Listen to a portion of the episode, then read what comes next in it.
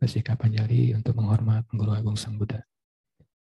Namo tassa bhagavato arahato sama sambuddhasa.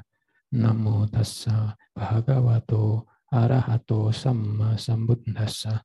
Namo tassa bhagavato arahato sama sambuddhasa.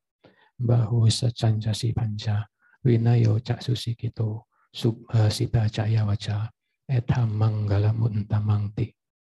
Berpengetahuan luas dan berketerampilan bertata susila yang baik, dan bertutur kata dengan baik, itu adalah berkah utama. Ya Romo Ramani, upasaka, upasika yang saya hormati, Ibu Bapak, Saudara-saudari sedama yang berbahagia, selamat pagi, terpujilah Sang Buddha, Namo Buddhaya. Ya, selamat pagi, terima kasih saya sudah diberi kesempatan untuk menyampaikan Dhamma Desana pada pagi hari ini. Ya meskipun kita tidak bertatap muka secara langsung, tetapi penyampaian Dhamma ini semoga dapat diterima dengan baik oleh Bapak Ibu semuanya. Ya saya di sini mungkin baru ya, baru pertama kali ini muncul di sini. Ya perkenalkan saya Biku Cita Kusalo. Ya saya masih Nawaka Biru, masih masih baru ya. Jadi Ya, ini pertemuan yang pertama. Ya, saya harap semuanya sehat-sehat saja, berbahagia selalu. Ya, pada pagi hari ini saya akan menyampaikan Dhamma Desana yang diberikan Guru Agung Sang Buddha kepada perumah tangga Anatta Pindika. Ya, terdapat dalam anggota dan nikaya. Ya, ada yang kelompok 4 dan juga ada yang kelompok 5. Ya, dalam hal ini perumah tangga Anatta Pindika adalah seorang dermawan, seorang penyokong sangga ya, penyokong sang Buddha nah, dalam Manggala Sutta dan juga dalam beberapa sutta di situ disebutkan ya dalam suatu sutta itu diawali dengan ewami sutang ekang samayang bagawa sawat tiang wiharati inje tawane anata pindikasa arame. Ya anata pindikasa arame.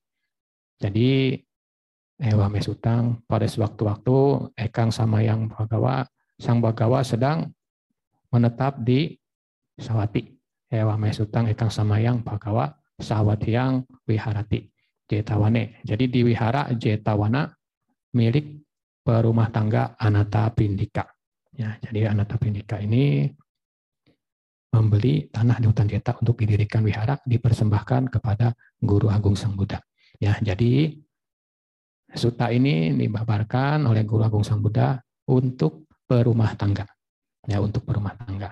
Jadi dalam kehidupan sehari-hari di masyarakat, ya di mana pun itu, ya di seluruh dunia, ada sesuatu yang sangat diharapkan oleh mereka, oleh para perumah tangga, oleh semua manusia yang tinggal di bumi ini ya sesuatu yang diharapkan, yang diinginkan, menyenangkan, ya. Namun jarang diperoleh di dunia ini. Ya ada empat pengharapan, ya ada empat keinginan, ada empat hal yang menyenangkan, namun jarang diperoleh di dunia ini. Ya, yang pertama, ya, seseorang berpikir, ya semoga kekayaan mendatangiku dengan cara yang benar. Ini adalah hal pertama yang diharapkan, diinginkan, menyenangkan, namun jarang diperoleh di dunia ini. Ya, mengharap supaya kekayaan datang dengan benar. Kemudian yang kedua, setelah seseorang memiliki kekayaan, ya berpikir semoga kemasyuran mendatangiku dan sanak saudaraku. Ya, ini adalah hal kedua yang diharapkan, diinginkan, menyenangkan, namun jarang diperoleh di dunia ini. Jadi ini hal yang kedua ya. Setelah memiliki kekayaan, seseorang ingin terkenal, ya ingin termasyur. Ya kemudian yang ketiga, setelah seseorang memiliki kekayaan, setelah ia termasyur dan sanak saudaranya termasyur, seseorang berpikir, semoga saya berumur panjang dan menikmati umur panjang tersebut. Ya, ini adalah hal ketiga yang diharapkan, diinginkan, menyenangkan, dan jarang terjadi di dunia ini. Jadi ingin panjang umur, dan menikmati umur panjang. Ya, jadi panjang umur, jadi ya, hidup sampai tua, namun tidak sakit-sakitan. Ya, sehat-sehat saja dan dapat menikmati usia tua tersebut. Ya kita lihat kadang banyak juga ya orang yang sudah tua tapi happy-happy gitu ya. Ya ke sana sini jalan-jalan ya seperti itu ya yang diharapkan oleh kebanyakan berumah tangga. Ingin panjang umur dan menikmati umur panjang tersebut. Ya itu adalah hal ketiga yang diharapkan, yang diinginkan. Kemudian setelah seseorang memiliki kekayaan, kemudian ia termasyur dengan sanak saudaranya, kemudian ia panjang umur, hidup sampai usia tua, dan menikmati usia tua tersebut, seseorang berpikir, semoga setelah hancurnya tubuh ini, setelah meninggal dunia, aku terlahir kembali di alam berbahagia, di alam surga. Ya, ini adalah hal keempat yang diinginkan, diharapkan, menyenangkan, dan jarang diperoleh di dunia ini. Ya, jadi ada empat hal, ingin memiliki kekayaan, kemasyuran, kemudian panjang umur dan menikmati umur panjang tersebut. Kemudian setelah mati, eh, semoga terlahir di alam yang berbahagia di alam surga. Ya, ini adalah empat hal yang diharapkan, diinginkan, menyenangkan, dan jarang terjadi. Ya, seseorang yang ingin memiliki kekayaan tentunya tidak dapat diperoleh hanya dengan berdoa saja. Ya, hanya dengan berharap saja. Tetapi seseorang yang menginginkan kekayaan harus mempraktikkan hal-hal ah, yang mengarah kepada diperolehnya kekayaan tersebut.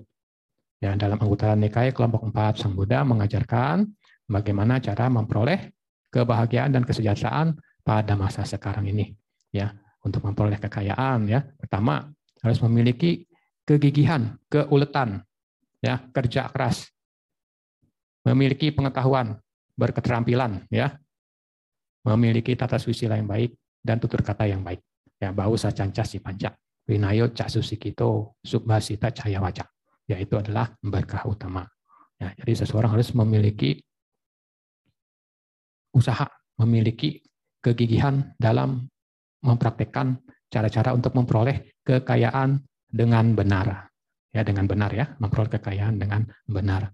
Ya, bagi para pedagang, ya Sang Buddha pun juga di situ menerangkan dalam anggota Nikaya kelompok tiga bahwa seorang pedagang itu pertama harus bermata tajam. Ya, seorang pedagang itu harus pandai menghitung. Ya, dia pandai menghitung. Kalau beli barang segini dijual sekian, maka untungnya adalah sekian. Ya, jadi pandai menghitung dan juga pandai dia mencari tempat, pandai mencari peluang, ya bagaimana cara dia memperdagangkan dagangan tersebut. Ya, kemudian seorang pedagang juga harus memiliki tanggung jawab. Ya, tanggung jawab. Ia bertanggung jawab terhadap barang dagangannya, ia tahu kapan harus membeli dan kapan harus menjualnya. Ya, jadi bertanggung jawab terhadap apa yang ia lakukan. Ya, kemudian yang ketiga pedagang itu memiliki penyokong ya meskipun dagang kecil-kecilan, tapi kalau jujur, kalau bertanggung jawab dan ia itu menjalankan moralitas dengan baik, pasti akan ada yang memberi modal ya yang lebih besar. Nah, di situlah dengan kita tadi sudah meminta sila, dengan merawat sila, memperoleh kebahagiaan lahir dan batin ya. Silena boga sampada ya. Jadi rawatlah sila dengan baik, maka ya kita tidak akan Bapak Ibu tidak akan hidup susah. Ya, rawatlah sila dengan baik. Ya, itu yang pertama memiliki kegigihan. Kemudian yang kedua, kalau mau kaya itu ya harus memiliki ini persiapan. Ya, harus memiliki persiapan. Persiapan bagaimana cara aku ini supaya bisa memperoleh kekayaan tersebut. Ya, kemudian yang tiga itu berteman dengan orang-orang yang baik. Berteman dengan orang-orang yang benar. Ya, dalam Manggala Sutta ini disebutkan sebagai yang pertama, ya, di bait pertama, asewana cak balanang pandita nanca sewana, pujaca pujanianang, etang manggala mutamang. Jadi tidak bergaul dengan orang-orang yang tidak baik. Ya, bergaulah dengan orang-orang yang bijaksana. Ya, menghormat kepada yang patut dihormat. Ya, menghormat orang tua itu adalah yang patut dihormat. Ya, kemudian itu adalah berkah utama. Ya, jadi yang ketiga tadi memiliki pertemanan yang baik. Kemudian yang keempat memiliki keseimbangan antara pemasukan dan pengeluaran. Jadi itu adalah empat hal di mana seseorang dapat memperoleh kekayaan di dunia ini untuk saat ini, untuk sekarang ini. Yang pertama itu memiliki kegigihan, pencapaian usaha yang gigih. Ya. Kemudian yang kedua itu memiliki persiapan. Kemudian yang ketiga berteman dengan teman-teman yang baik. Ya. Yang kemudian yang keempat keseimbangan antara pengeluaran dan pemasukan. Ya jangan sampai ya pengeluarannya lebih besar daripada pemasukan. Ya nanti itu malah banyak utang. Ya kalau sudah biasa hidup seperti itu, sudah biasa ngutang nih, jadi gali lubang tutup lubang gitu sistemnya. Ya jadi kita harus seimbang ya antara pendapatan dengan pengeluaran. Ya demikian juga jangan terlalu kikir. Nanti kalau terlalu kikir malah jadi sakit. Jadi untuk makan aja ngirit gitu kan. Jadi itu malah bisa jadi sakit, malah bisa jadi penyakit. Ya jadi pendapatan besar, tapi pengeluaran sangat sedikit. Itu pun tidak baik ya. Jadi harus ada balance ya, harus ada keseimbangan antara pendapatan dan pengeluaran. Nah, itu adalah hal keempat ya yang diajarkan oleh Guargung Sang Buddha untuk memperoleh kekayaan. Nah, kemudian yang kedua, seseorang yang ingin memperoleh kemasyuran, ya harus mempraktikkan hal-hal yang dapat tercapainya kemasyuran tersebut. Jadi tidak dapat diperoleh hanya dengan berdoa saja, hanya dengan berharap, beringin, berangan-angan saja, tetapi harus mempraktikkan hal-hal yang mengarah tercapainya kemasyuran tersebut. Ya, kemudian yang ketiga, seseorang ingin panjang umur, ya panjang umur. Seseorang yang ingin panjang umur, ya tentunya harus mempraktikkan hal-hal yang mengarah kepada tercapainya usia panjang tersebut dan menikmati usia panjang tersebut. Ya menjaga kesehatan, ya itu yang utama itu menjaga kesehatan. Kalau ingin panjang umur, ya menghindari pembunuhan makhluk hidup, ya terus menghindari menyakiti makhluk hidup, ya di situ. Ya kemudian setelah itu, ya setelah hidup sehat, ya kita harus tetap merawat, menjaga sila. Nah kemudian kalau seseorang ingin setelah hancurnya tubuh ini, setelah meninggal dunia, ingin masuk ke alam surga. Nah, ini tidak dapat diperoleh hanya dengan berdoa saja, hanya dengan percaya begitu saja masuk surga. Tidak bisa demikian ya dalam ajaran Sang Buddha.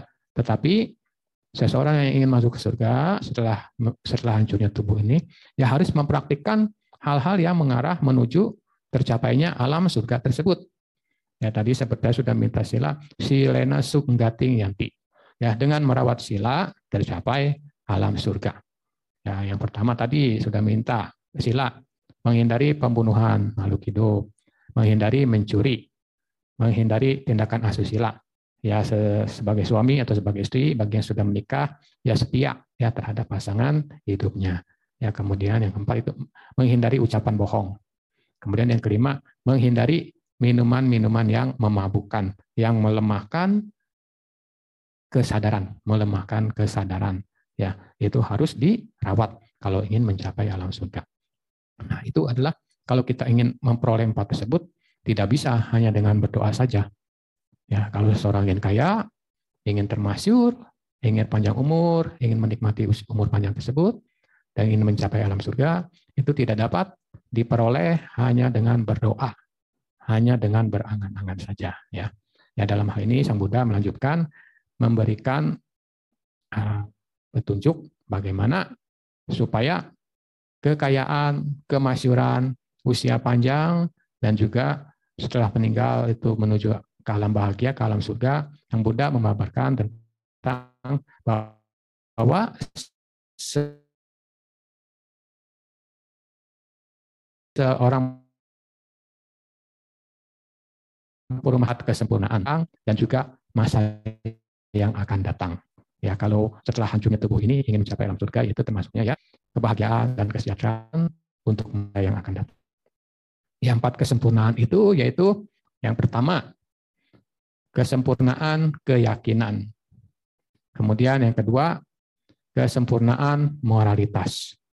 Kemudian yang ketiga kesempurnaan kedermawanan. Kemudian yang keempat kesempurnaan kebijaksanaan.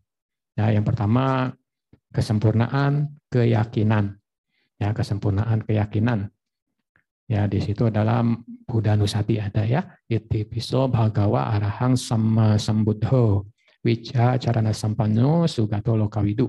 anut ndaro empurisa dhamma sarati satna dewa manusanang buddho bhagawati ya. Jadi guru sang Buddha adalah guru para dewa dan juga manusia. Ya kalau diterjemahkan dari awal ya Nah, Sang Buddha adalah Sang kata-kata adalah yang tercerahkan sempurna dengan usaha sendiri, memiliki tindak tanduk yang luhur, ya pengetahuan yang luhur, pengetahuan sempurna dan juga tindak tanduk yang luhur, pengenal segenap alam. Nah, di sini pengenal segenap alam eh, sungguh luar biasa ya. Sang Buddha itu 2600 yang, tahun yang lalu itu sudah tahu ya kalau bumi ini kecil dibandingkan dengan planet-planet yang lain ya ada planet ya planet yang cuma di galak, galaksi Bima Sakti aja yang kecil aja galaksi yang yang kecil aja itu Merkurius, Venus, Bumi, Mars, Jupiter, Saturnus, Uranus, Neptunus, Pluto. Ya ada lagi sekarang Kepler 4, Kepler 5. Ya, banyak sekali ya planet-planet di dunia ini. Nah, Sang Buddha sudah mengetahuinya. Dengan apa? Karena memiliki pengetahuan yang sempurna, pengenal segenap alam. Sang Buddha mengatakan bahwa di alam semesta ini ada 10.000 bumi. Ya, jadi cuman tidak cuma hanya satu. Itu pun masih termasuk tata surya kecil, belum yang menengah, belum yang besar. Ya. Nah, sekarang setelah kemajuan teknologi, nah barulah ajaran-ajaran Sang Buddha itu dapat dibuktikan.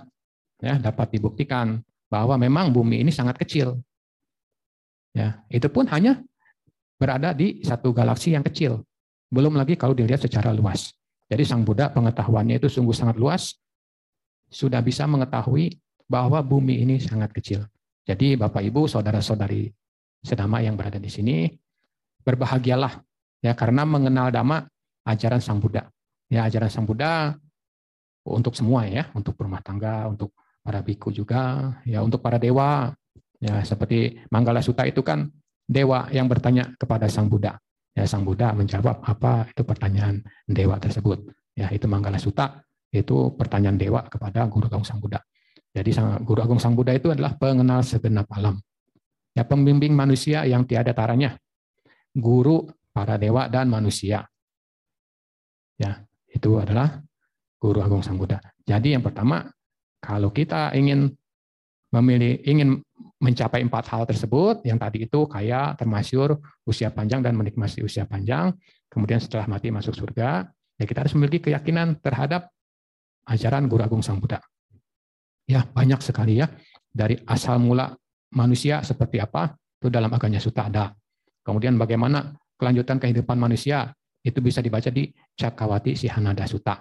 Ya, kemudian mengapa banyak pandangan-pandangan, itu bisa dibaca di Brahma Jala Suta. Ya, kemudian juga kalau kita ingin mengetahui kiamat hari akhir itu ada di Anggutara Nikaya kelompok 7 ya. Jadi komplit di situ. Kita bisa tahu dari asal mula sampai nanti akhirnya bumi itu seperti apa. Ya, ini adalah ajaran Sang Buddha sungguh sangat luas ya. Pengenal segenap alam, ya guru manusia, guru para dewa dan manusia. Ya kalau sekarang ini saya menyampaikan Dhamma Desana ini ini adalah untuk perumah tangga ya, untuk perumah tangga, untuk Bapak Ibu yang eh, tinggal sebagai perumah tangga. Nah, itu yang pertama harus memiliki kesempurnaan keyakinan. Kemudian yang kedua, kesempurnaan moralitas. Ya, kesempurnaan moralitas. Ya, tadi seperti tadi sudah minta sila itu ya, menghindari membunuh, menghindari mencuri, menghindari tindakan asusila, menghindari ucapan yang tidak benar, menghindari minuman-minuman yang memabukkan. Ya, jadi harus memiliki kesempurnaan moralitas. Kemudian yang ketiga, kesempurnaan kedermawanan. Ya, di mana pun seorang perumah tangga, dia tinggal di rumah, hendaknya mengikis kekikiran. Ya, jadi di dalam kehidupan sehari-hari di masyarakat, seorang perumah tangga hendaknya mau membantu masyarakat, ya, mau membantu sesamanya, mau menolong, mau memberi, senang dalam memberi, ya, senang dengan perbuatan-perbuatan yang sifatnya dermawan ya benderma. Nah itu kesempurnaan kedermawanan. Kemudian yang keempat kesempurnaan kebijaksanaan. Ya di sini ya seorang perumah tangga ketika ya memiliki pikiran niat buruk ia mengetahui bahwa ada niat buruk dalam pikirannya. Kemudian ketika ada keserakahan dalam dirinya seorang perumah tangga mengetahui ada keserakahan di dalam dirinya. Kemudian ketika ada kemalasan dan kelambanan, seorang perumah tangga mengetahui, oh ada kemalasan dan ada kelambanan. Ya, kemudian ketika ada kegelisahan, seorang perumah tangga mengetahui, oh ada kegelisahan di dalam batinku. Kemudian yang kelima, ketika ada keraguan-raguan, seorang pengelola rumah tangga mengetahui bahwa ada keraguan-raguan. Ya, lima hal ini dalam meditasi juga diterapkan ya sebagai lima rintangan. Jadi ini boleh diterapkan sebagai kesempurnaan kebijaksanaan ya. Ya, nah ketika perumah tangga mengetahui ada kebencian dalam dirinya dan ia menyingkirkannya, ketika ada keserakahan, ketika ada kelambanan, ketika ada kegelisahan dan ketika ada keraguan-raguan, seorang perumah tangga menyingkirkannya, ini disebut kesempurnaan kebijaksanaan. Yaitu yang disebut dengan kesempurnaan kebijaksanaan. Jadi seorang perumah tangga yang ingin memiliki kekayaan, memiliki kemasyuran, memiliki umur panjang dan menikmati umur panjang tersebut, dan setelah hancurnya tubuh ini nih, ingin mencapai alam bahagia, alam surga, ya harus memiliki empat kesempurnaan tersebut. Kesempurnaan keyakinan yang pertama. Yang kedua, kesempurnaan moralitas. Yang ketiga, kesempurnaan kedermawanan. Dan yang keempat, kesempurnaan kebijaksanaan. Ya. Nah, setelah seorang perumah tangga itu memperoleh kekayaan dengan cara yang benar, ia dapat menggunakan kekayaan tersebut dengan melakukan perbuatan-perbuatan yang baik. Ya, yang pertama kekayaan itu dipergunakan untuk dirinya dan orang tua. Nah, ini yang pertama orang tua. Ya, dirinya dan orang tua. Kenapa di situ orang tua? Sang Buddha menyebutkan karena orang tua itu dikatakan sebagai Brahma. Ya, ayah dan ibu itu dikatakan sebagai guru-guru pertama. Ayah dan ibu itu dikatakan sebagai dewa pertama. Dan ayah dan ibu itu disebutkan sebagai yang layak menerima penghormatan, yang layak menerima persembahan. Jadi, kalau Bapak Ibu memiliki kekayaan, yang pertama yang harus dilakukan adalah mempergunakan kekayaan itu untuk dirinya dan orang tuanya. Dan dengan benar mempertahankan kebahagiaan tersebut. Ya, kemudian bagi yang sudah memiliki istri, yang sudah berkeluarga, ya kekayaan itu digunakan untuk istri dan anak-anaknya. Ya, kemudian kekayaan itu juga dipergunakan untuk para karyawannya, ya, para karyawannya, para pekerjanya dan juga teman-teman, para kerabat, para relasi. Ya, jadi itu adalah memanfaatkan kekayaan yang benar. Yang pertama itu untuk dirinya dan orang tua. Ya, kemudian istri, ya, kemudian teman, kemudian karyawan. Ya, kemudian yang kedua kekayaan itu dipergunakan sebagai perbekalan. Ya, perbekalan, ya persiapan kalau-kalau sampai ada musibah, kalau ada bencana. Ya, kalau ada bencana, kalau memiliki perbekalan, memiliki simpanan, tentunya tidak akan bersusah yang terlalu ya, tidak terlalu bersusah, tidak terlalu mengalami kesulitan ya, kesulitan dalam ekonomi. Ya seperti sekarang ini sudah 2019 akhir ya, ya sudah hampir dua tahun itu dunia ini diserang oleh COVID ya COVID-19 ya. Jadi COVID-19 itu coronavirus disease. Jadi pengaruh itu ya semua ekonomi ya melemah. Nah, bagi mereka yang sudah memiliki perbekalan, tentu hal itu ya dapat dijalani dengan tidak mengalami suatu kesulitan yang parah ya. Ya, ya meskipun ini adalah suatu penyakit ya, harus berhati-hati. Bukan hanya akan menyerang kekayaan aja, tetapi akan menyerang tubuh ini ya ya bahkan akan ada yang mengalami banyak kematian ya, jadi kita harus mengikuti protokol pemerintah. Ya mencuci tangan memakai masker menjaga jarak. Ya selalu ingat hal itu. Cuci tangan pakai masker dan menjaga jarak untuk menghindari COVID-19 ini. Ya nah jadi kalau ada perbekalan setidaknya ya setidaknya nah Bapak Ibu tidak akan merasa kesulitan yang berlebihan. Ya, kemudian perbuatan layak ya kekayaan itu dipergunakan untuk melaksanakan lima persembahan. Oh, panca bali ya atau panca bali. Lima persembahan. Nah, panca bali ini yang pertama itu persembahan untuk para tamu. Ya, kalau ada tamu datang ya kita bisa memberinya makan, memberinya minum.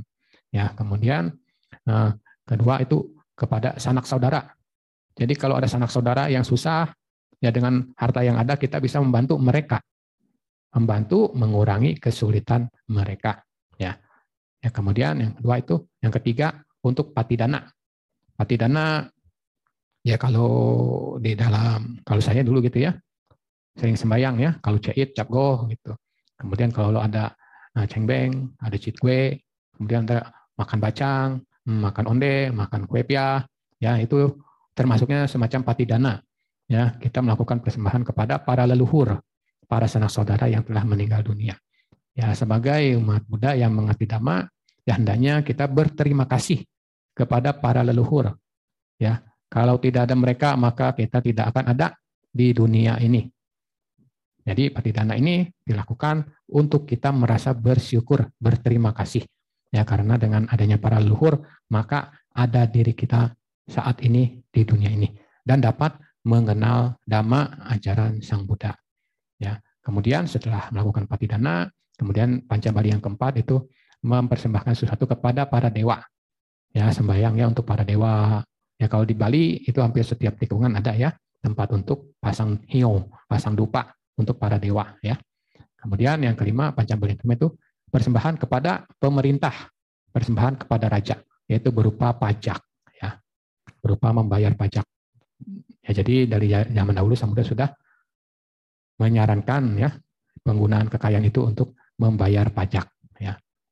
Jadi itu adalah hal pemanfaatan ketiga yang ketiga, yaitu melakukan pancabali, ya pengorbanan kepada tamu, sanak saudara, kepada patidana, para leluhur, para dewa, dan juga membayar pajak. Nah, yang kemudian, yang keempat, Kekayaan itu dipergunakan untuk memberikan sesuatu ya kepada para petapa, kepada para brahmana. Ya seperti saya ini ya seorang biku yang mendapat sokongan dari umat ya. Mendapat jubah ini pemberian dari umat, ya pemberian dari perumah tangga. Ya jubah ini adalah pemberian dari perumah tangga, kemudian dapat makan juga dari perumah tangga ya dari Bapak Ibu, saudara-saudari. Ya, saya dapat makanan dari Bapak Ibu, saudara-saudari. Ya, kemudian juga tempat tinggal, ya, tempat tinggal. yang kemudian juga obat-obatan. Itu pun pemberian dari para perumah tangga. Nah, jadi kekayaan yang keempat ini dilakukan oleh perumah tangga untuk diberikan sebagai keperluan para bertapa ya, para brahmana yang menjalankan kehidupan dengan penuh kesabaran, dengan kelembutan, yang menjaga sila dengan baik, menjaga moralitas dengan baik, dan juga yang membina kehidupan menuju ke arah nibbana. Ya, ini adalah suatu penggunaan kekayaan yang sifatnya surgawi, ya, yang lebih luhur. Jadi surgawi sifatnya itu. Jadi yang keempat ya, kalau biku itu yang keempat. Yang pertama tadi orang tua. Ya, yang pertama tadi orang tua anak istri, ya, para kerabat ya. Jadi yang pertama itu orang tua. Yang kedua untuk berbekalan. Yang ketiga melakukan pancabali, ya lima pengorbanan. Dan juga yang keempat itu untuk para petapa, ya para brahmana yang menjalankan moralitas dengan baik. Nah, itu adalah suatu pemanfaatan kekayaan. Ya, yang pertama itu digunakan untuk dirinya, ayah dan ibu dan dengan benar mempertahankan kekayaannya dan dengan benar mempertahankan kebahagiaan mereka. Nah, Bapak Ibu, saudara-saudari sedang berbahagia, dalam hal mempertahankan kekayaan dan mempertahankan kebahagiaan itu sebagai perumah tangga dapat membacanya di Sigala Wadasuta, di Ganikaya, ya Sigala Kasuta. Ya.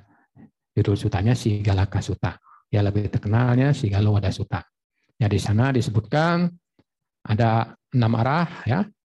Jadi bagaimana seseorang melakukan hubungan ya. Bagaimana orang tua dengan anak, guru dengan murid, karyawan dengan bawahannya. Ya jadi di sana diajarkan dengan banyak ya. Seperti juga dalam hal kekayaan ini. Di situ diajarkan bagaimana menghindari pemborosan kekayaan. Ya, saya di sini akan menguraikan secara singkat saja ya. Jadi Sang Buddha mengajarkan kepada Sigala Suta itu untuk menghindari enam pemborosan kekayaan. Ya, yang pertama itu makan dan minuman yang memabukkan. Ya, Bapak Ibu harus menghindari makan dan minuman yang memabukkan. Ya, kemudian yang kedua, menghindari bepergian pada waktu yang tidak patut, yang tidak layak. Ya, seperti tengah malam, ya keluyuran, ya kelayapan ya. Ya bahasa bahasanya keluyuran ya, kelayapan. Ya kalau bahasa Indonesianya ya bepergian pada waktu yang tidak tepat. Ya tengah malam, ya jam satu malam, jam dua malam gitu, luntang lantung ya ke sana kemari masih jalan-jalan. Ya kemudian yang ketiga itu menghindari ya mencari tempat-tempat hiburan ya. Menghindari mencari tempat-tempat hiburan. Kemudian yang keempat tuh menghindari perjudian ya. Menghindari perjudian. Ya kemudian yang kelima itu menghindari berteman dengan teman-teman yang tidak baik ya. Yang keenam itu kemudian hmm, menghindari bermalas-malasan. Ya jadi enam hal ini memiliki akibat buruk yang masing-masing ya semuanya itu menyebabkan akibat buruk dan menyebabkan pemborosan kekayaan jadi Bapak Ibu harus menghindari enam hal tersebut. Yang menghindari makanan dan minuman yang memabukkan. Menghindari keluyuran pada waktu yang tidak tepat. Ya bepergian pada waktu yang tidak tepat. Ya tengah malam masih luntang antung. Kemudian yang ketiga, menghindari mencari tempat-tempat hiburan. Ya, kemudian yang keempat, menghindari perjudian. Ya, kemudian yang kelima itu menghindari berteman dengan orang-orang yang tidak baik. Ya, kemudian yang keenam itu menghindari bermalas-malasan. Kalau seorang bermalas-malasan, ya alasan aja. Ya ini dia tidak tidak kerja tidak dagang. Dia tidak memperoleh kekayaan. Jadi kekayaan yang ada dipakai sedangkan kekayaan yang baru tidak dia dapatkan. Ya jadi itu adalah pemborosan. Jadi itu yang dapat Bante sampaikan ya mengenai pengharapan perumah tangga. Ya, semoga apa yang diharapkan oleh Bapak Ibu itu dapat tercapai ya pengharapan ya ingin supaya memperoleh kekayaan datang padaku dengan cara yang benar. Kemudian memperoleh kemasyuran ya untuk diriku dan sanak saudaraku. Kemudian ingin memperoleh umur panjang dan menikmati umur panjang tersebut. Ya, kemudian yang keempat, ingin setelah hancurnya tubuh ini, setelah meninggal dunia, dapat terlahir di alam berbahagia, dapat terlahir di alam surga. Ya, jadi empat hal itu ingin kaya, ingin termasyur, ingin panjang umur, dan menikmati umur panjang. Kemudian setelah meninggal ingin masuk surga. Ya, itu harus memiliki empat kesempurnaan. Ya, empat kesempurnaan, kesempurnaan keyakinan, pertama, kesempurnaan kedermawanan, kesempurnaan moralitas tadi yang kedua ya, kesempurnaan keyakinan, kesempurnaan moralitas, kesempurnaan kedermawanan, dan yang keempat kesempurnaan kebijaksanaan. Dan setelah memiliki kekayaan, hendaknya para perumah tangga menggunakan kekayaan tersebut dengan baik. Ya, seperti yang tadi sudah diutarakan, yang pertama untuk dirinya dan orang tua, ya, kemudian anak istri dan lain-lainnya. Ya, kemudian membuat perbekalan. Yang kedua, kemudian melakukan patidana, melakukan lima persembahan. Ya, salah satunya adalah patidana. Kemudian melakukan pemberian kepada para petapa, para brahmana. Jadi ini merupakan perbuatan yang layak dan juga menghindari pemborosan kekayaan yang dapat merugikan kehidupan Bapak Ibu. Ya, kalau sudah orang terjatuh ke dalam enam saluran pemborosan, itu yang ada ya, ya, ya tubuhnya jadi sakit, ya harta kekayaannya juga bisa habis. Ya, jadi Bapak Ibu hendaknya menghindari enam saluran pemborosan yang tadi saya sudah katakan tersebut. Ya, jadi demikian yang dapat saya sampaikan. Ya, semoga dapat bermanfaat untuk Bapak dan Ibu. Semoga Bapak dan Ibu senantiasa sukses ya. Sukses, berbahagia, memperoleh kekayaan, memperoleh kemasyuran, memperoleh usia panjang dan menikmati usia panjang tersebut ya. Dan semoga setelah hancurnya tubuh ini nantinya kita Bapak Ibu dapat terlahir dalam berbahagia, dapat terlahir di alam surga. Nah, demikianlah pengharapan perumah tangga yang dapat saya sampaikan. Semoga Bapak Ibu senantiasa sehat, sejahtera, bahagia, dan damai, tercapai apa yang dicita-citakan, tercapai apa yang diharapkan. Sampai sata bawantu sukit tata, semoga semua makhluk berbahagia. Mungkin saya yang izin bertanya terlebih dahulu, yang mulia Bante.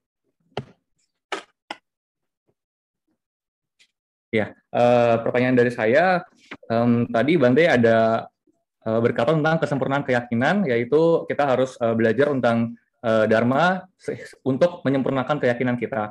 Uh, yang saya ingin tanyakan adalah sebagai um, umat biasa, perumah tangga gitu, apakah ada kayak tips dan trik untuk gimana caranya lebih memahami ajaran Buddha, dari mana kita bisa memperdalamnya dan gimana cara memiliki mungkin ingatan atau pemahaman yang sebaik Bante gitu. Karena setelah saya uh, mendengarkan pemaparan dari uh, Bante begitu detail dan sangat-sangat sangat-sangat um, semuanya sangat-sangat detail gitu. Paling itu aja dari saya. Terima kasih Bante. Ya, sama-sama. Terima kasih. Ya, saya detail karena saya baca dari suta, ya, dari ajaran Guru Agung Sang Buddha. Nah, jadi makanya Guru Agung Sang Buddha itu ajarannya sungguh luar biasa. Ya, semuanya itu detail. Ya, sampai tapi seperti misalkan Brahma Jala Sutta. Itu 62 pandangan. Ya, jadi Sang Buddha bisa membaca 62 pandangan tersebut. Ya. Kemudian juga ya luar biasa ya ajarannya sampai seperti yang tadi saya sudah sampaikan ya kita dapat mengetahui bahwa bumi ini sangatlah kecil ya setelah sekarang ini ya kemajuan seperti ya ada Badan Antariksa Nasional Amerika NASA yang dapat menerbangkan pesawat angkasa kita dapat melihat memang bumi ini sangatlah kecil ya bisa dikatakan seperti pasir ya di pantai. Sebutir pasir di pantai. Ya karena memang sangat kecil. Ya seperti yang ajaran Sang Buddha katakan di dunia ini di tata surya yang kecil ya masih di tata surya yang kecil ada 10.000 bumi. Itu masih tata surya kecil. Belum yang sedang belum yang besar. Ya, jadi tadi pertanyaannya sebagai umat umat awam, bagaimana cara kita memahami ajaran eh, dhamma tersebut secara lebih simpel? Ya, maksudnya pertanyaan begitu ya. Ya, ya kalau mau lebih simpel, ya di situ kalau ada ehipasiko. Ehipasiko itu lihat dan buktikan. Yang dimaksud dengan ehipasiko itu adalah kita dapat melihat saat ini apakah diri saya ini ada kebencian atau tidak. Kemudian kita melihat apakah saat ini diri saya ada keserakahan atau tidak. Nah, kemudian kita dapat melihat apakah saat ini saya memiliki kebodohan batin atau tidak. Nah, kalau kita sudah dapat melihat itu, nah berarti kita sudah dapat melihat dhamma. Itu yang dimaksud dengan eh pasiko datang lihat dan membuktikan. Yang buktikan oh ada kebencian dalam diriku. Ya berarti kita sudah memahami ada kebencian. Kemudian oh ada keserakahan, berarti kita sudah memahami adanya keserakahan. Kemudian adanya kebodohan batin. Ya berarti kita memiliki kebodohan batin. Ya, itu hal yang pertama. Ya, kemudian ada hal lainnya. Ya, kita harus menerapkan kama. Ke mana pun kita berada, kita harus menerapkan kama. Apa pun yang kita dapatkan itu adalah karena kama masa lalu. Ya, kama sakomhi. Ya, apa pun yang lakukan itu adalah kamaku. Kama sakomhi, kama dayado, kama yoni, kama bandu, kama pati sarano. Ya, jadi aku terwarisi oleh diriku. Aku lahir karena perbuatan diriku. Aku bergantung pada perbuatan diriku. Ya perbuatan apa pun yang aku lakukan, perbuatan itulah yang akan aku terima. Ya dalam hal simpelnya begini. Ya dirimu adalah diriku. Dirimu adalah diriku. Ya maksudnya ya dirimu adalah diriku. Ya apa yang akan aku lakukan? Ya tentunya ya contohnya dirimu adalah diriku. Ya, ya tentunya kita harus berbuat baik terhadap dirimu. Saya harus berbuat baik terhadap dirimu. Ya karena apa? Karena perbuatan baik itu adalah milikku juga. Jadi dirimu adalah diriku. Jadi kalau kita memperlakukan seseorang ya di mana pun itu ya kita anggap dia itu adalah diriku. Ya mengerti nggak ya? Ya simpelnya begitulah. Jadi kita kepada siapa pun bertemu dengan siapa pun yang ada kita adalah menerapkan cinta kasih dan belas kasihan. Ya, jadi kepada siapa pun, ya karena kita memiliki konsep diriku adalah dirimu, ya kita harus menghindari kekerasan, menghindari kekejaman. Ya karena apa yang akan aku perbuat ketika aku melakukan kekejaman, maka hal itu akan kembali lagi kepadaku. Yaitu sistem karma adalah demikian. Demikian juga saya akan berucap hal-hal yang baik. Menghindari ucapan-ucapan yang kasar Ya karena kalau kita mengucapkan yang kasar, ya sama saja nanti kita juga akan menerima ucapan yang kasar, ya tentunya tidak akan merasa bahagia. Ya, kemudian juga menghindari hal-hal yang sifatnya itu tidak baik. Ya, jadi kalau kita ingin memahami dhamma ya demikian. Kemudian ajaran-ajaran Sang Buddha, ajaran bertingkat, ya, dana, sila, samadhi. Ya, kemudian eh, dana, sila, samadhi yang banyak. Nah, jadi untuk umat awam ya dana, sila, samadhi. Ya, jadi perbuatan baik itu tidak hanya dengan dana saja. Perbuatan baik itu dapat dilakukan dengan sila, moralitas. Ya kita dengan menjalankan sila kita berarti sudah berdana, berbuat baik. Ya, ya tentu saja ya kalau kita menjalankan sila ya kita berbuat baik ya, menghindari pembunuhan, ya menghindari pencurian, menghindari tindakan asusila, menghindari ucapan yang tidak benar dan menghindari minuman yang memabukkan yang menyebabkan lemahnya kesadaran. Ya kemudian meditasi bawana, dana sila bawana. Ya meditasi pun itu adalah perbuatan baik. Ya seperti tadi kita mengembangkan cinta kasih meta bawana itu sangat luar biasa itu manfaatnya ya. Ya untuk makhluk-makhluk di sekitar ya di sekitar rumah bapak ibu itu sangat luar biasa ya. Ya tentu kalau kita mendoakan mereka bahagia ya mereka juga kalau mau mengganggu kita kan pikir-pikir lagi gitu kan. Nah logika kan begitu ya. Kita sudah mendoakan mereka bahagia. Ya mau ya mereka juga kalau mau berbuat jahat kan pikir-pikir lagi. Oh ini siswa sang Buddha yang memiliki cinta kasih ya yang selalu mengembangkan meta bawana. Ya tentunya mereka juga akan melindungi kita. Ya jadi sebagai umat awam ya pertama ya itu aja apa jalani moralitas ya. Dan untuk memahami ajaran-ajaran yang lebih tinggi lagi ya dapat membaca suta. Ya ya suta sang Buddha itu sangat banyak sangat sangat luar biasa ya. Kalau banyak baca itu sepertinya apa ya ya saya saya ini ya saya saya ini ini aja ya Nah, sebelumnya saya tidak mengenal agama Buddha ya. Saya tidak mengenal bukan bukannya tidak mengenal agama Buddha, tidak mengenal ajaran agama Buddha secara mendalam.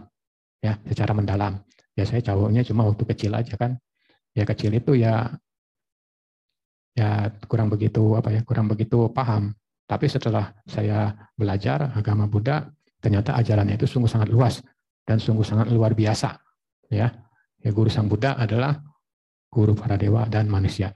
Jadi Bapak Ibu, saudara-saudari yang saat ini masih uh, mengenal dhamma, ya, menjalani ajaran Guru Agung Sang Buddha itu sangat beruntung, ya, sungguh sangat berbahagia.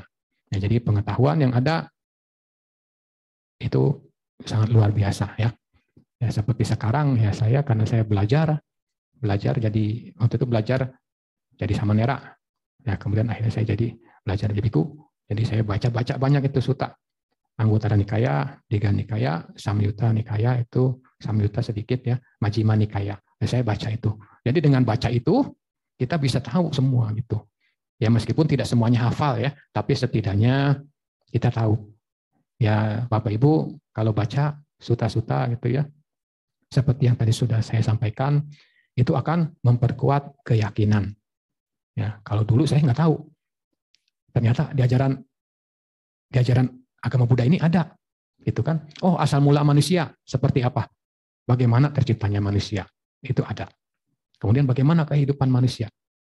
Nah, kemudian bagaimana nanti proses terjadinya yang disebut yang disebut ya, yang disebut-sebut banyak sebutan itu kiamat. Ya, kalau dalam ajaran Buddha kiamat itu masih sangat lama, masih sangat jauh. Nah, jadi sebagai umat Buddha yang mengenal dhamma, kalau ada yang berbicara tentang kiamat, kiamat, kiamat, ya kita tidak perlu percaya. Ya, itu sebagai umat awam ya demikianlah ya. Kalau mau belajar dhamma banyak-banyak baca dan banyak-banyak bertanya. Dan utamanya adalah mempraktikkan lima sila yang tadi sudah dipinta ya. Demikian yang dapat saya sampaikan. Ya kurang lebihnya demikian. Kalau ada kekurangan ya mohon maaf ya. Uh, baik terima kasih Bante um, lalu ada pertanyaan selanjutnya yang masuk. Cuman um, sebenarnya saya agak kurang mengerti, kurang paham pertanyaannya karena ada beberapa typo. Jadi coba saya kira kira-kira seperti ini. Um, jadi ada anak umur tiga tahun, cuman dari tiga tahun itu sudah disumbang tenaga dan uang sampai umur 60 tahun gitu. Pertanyaannya adalah apa karena apa karena buruknya? Apa karena buruk yang menyebabkan kira-kira si anak ini yang dari usia tiga tahun ini sudah disumbang tenaga dan uang hingga sekarang berusia 60 tahun. Kurang lebih mungkin seperti itu pertanyaannya, tapi untuk penanya kalau misalnya uh, kurang mungkin bisa direvisi ya. Terima kasih. Terima kasih Bante. Kalau ditanya tentang kama, ini adalah suatu apa ya? Empat hal yang Sang Buddha ajarkan sesuatu yang tidak perlu dipikirkan, tidak perlu dipertanyakan, karena akan membuat seseorang itu menjadi gila. Ya, yang pertama ada empat ya, ada empat yang disarankan oleh Guru Agung Sang Buddha ya. Yang pertama jangkauan pikiran sang tata kata. Itu jangan dibahas istilahnya ya, jangan diperdebatkan. Jangkauan pikiran sang tata kata.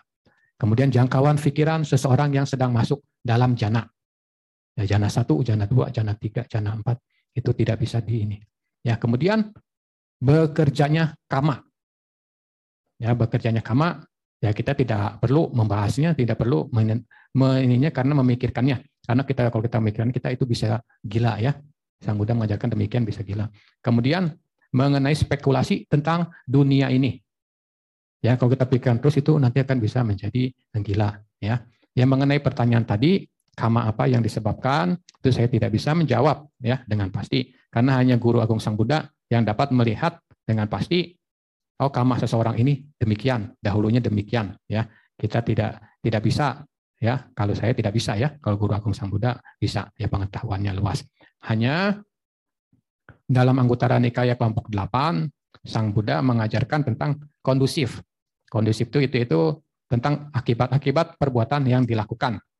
Ya, contohnya yang pertama, seseorang yang sering melakukan pembunuhan itu dia akan terlahir di alam neraka, alam uh, menderita, ya alam peta dalam hal ini alam peta ataupun alam binatang. Ya, jadi seseorang yang sering melakukan pembunuhan, ini sering ya, sering itu maksudnya tiap kali dia melakukan pekerjaannya itu melakukan pembunuhan. Ya, jadi ia akan terlahir di neraka, di alam peta, di alam binatang. Ataupun kalau ia terlahir sebagai manusia, maka ia akan memiliki pendek umur. Ya, ini yang dijelaskan dalam kondusif ya. Saya bukan menjawab pertanyaan tadi ya. Ini hanya sebagai suatu gambaran ya. Kemudian kalau kita sering mencuri, mengambil barang yang tidak diberikan, sering-sering melakukan pencurian, maka akan terlahir di neraka, di alam peta, di alam binatang. Atau apabila terlahir sebagai manusia, maka ia akan kehilangan kekayaan. Ya, bisa juga ya dalam arti ini ia akan kehilangan kekayaan dan juga dalam hal ini mungkin ia akan terlahir di keluarga yang miskin gitu ya. Pokoknya dia akan kehilangan kekayaan pada kehidupan sekarang ini sebagai manusia. Kemudian bagi yang sering melakukan tindakan asusila, maka ia akan banyak ya apabila melakukan banyak perbuatan asusila, maka ia akan terlahir di alam neraka, di alam peta atau di alam binatang atau apabila terlahir sebagai manusia, ia akan memiliki banyak orang yang tidak suka.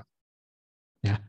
Ya, kemudian yang keempat itu tentang ucapan. Nah, jadi ucapan ini harus hati-hati ya. Ya, kalau seseorang yang sering berbohong, ya sering kali dia itu berbohong, memang kerjaannya itu ya berbohong, ya pekerjaan itu memang tukang tipu, maka ia cenderung akan terlahir di neraka, di alam peta, di alam binatang, atau apabila terlahir sebagai manusia, ya yaitu tidak akan dipercaya. Ucapan itu tidak akan dipercaya. Ya. Kemudian seseorang yang sering mengucapkan ucapan-ucapan kasar, ya sering kali mengucapkan ucapan-ucapan kasar, maka setelah hancurnya tubuh ini ia akan terlahir di neraka, di alam peta, di alam binatang, atau apabila ia terlahir sebagai manusia, maka ia akan sering mendengar hal-hal yang tidak menyenangkan. Ya, sering mendengar hal-hal yang tidak menyenangkan. Ya, kemudian seseorang yang sering kali ya kerap kali menghasut, mengucapkan kata-kata yang uh, menyebabkan permusuhan, apabila sering dilakukan, maka ia akan terlahir di alam neraka, di alam peta, di alam binatang. Atau apabila terlahir sebagai manusia, maka ia akan kehilangan teman.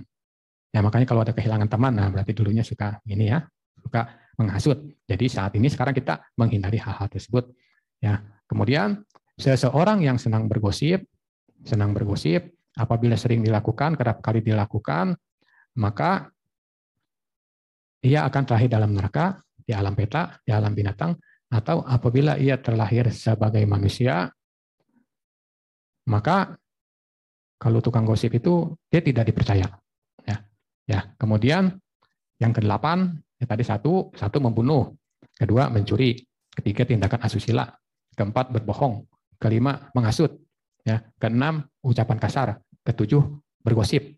Kemudian yang kedelapan, apabila seseorang pada saat kehidupan sekarang ini sering-sering ya kerap kali setiap hari bermabuk-mabukan ya mengkonsumsi minuman keras ataupun obat-obatan lainnya ya yang menyebabkan lemahnya kesadaran.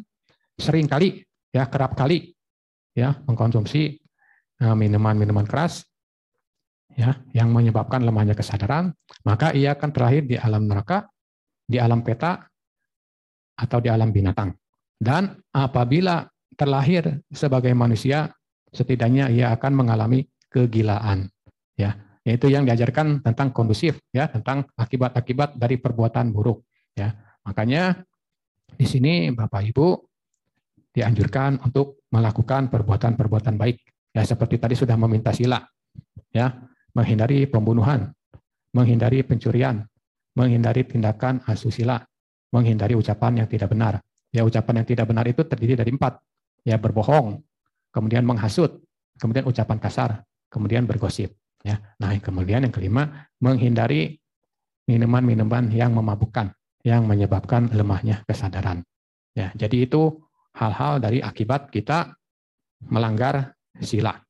Ya, kalau kita kerap kali ya, sering kali dilakukan ya. Ini maksudnya itu sering kali dilakukan ya, kerap kali akan cenderung dia terlahir di alam neraka, di alam peta, atau dalam binatang. Dan apabila sebagai terlahir sebagai manusia, ya konsekuensi akibatnya ya seperti yang tadi sudah saya sampaikan. Ini terdapat di dalam Anggutara Nikaya kelompok 8 tentang kondusif. Ya, demikian yang dapat saya sampaikan. Mengenai jawaban pertanyaannya itu saya tidak bisa jawab ya secara pasti karena ini masalah kama ya. Ya seperti yang saya tadi katakan tadi, ya kalau kita membicarakan tentang perihal kama itu kita pikir kama cara bekerjanya kama seperti ini seperti ini itu lama-lama bisa menyebabkan kegilaan. Ya, kemudian spekulasi tentang dunia ini ya lama-lama bisa menyebabkan kegilaan. Kemudian jangkauan pikiran sang tata gata itu pun juga dapat menyebabkan kegilaan. Kemudian juga jangkauan seseorang sedang berada dalam jana satu, jana dua, jana tiga, jana empat. Kita tidak bisa membicarakannya. Yaitu yang diajarkan oleh Guru Agung Sang Buddha ya dalam anggota Nikaya kelompok empat. Ya demikian yang dapat saya sampaikan.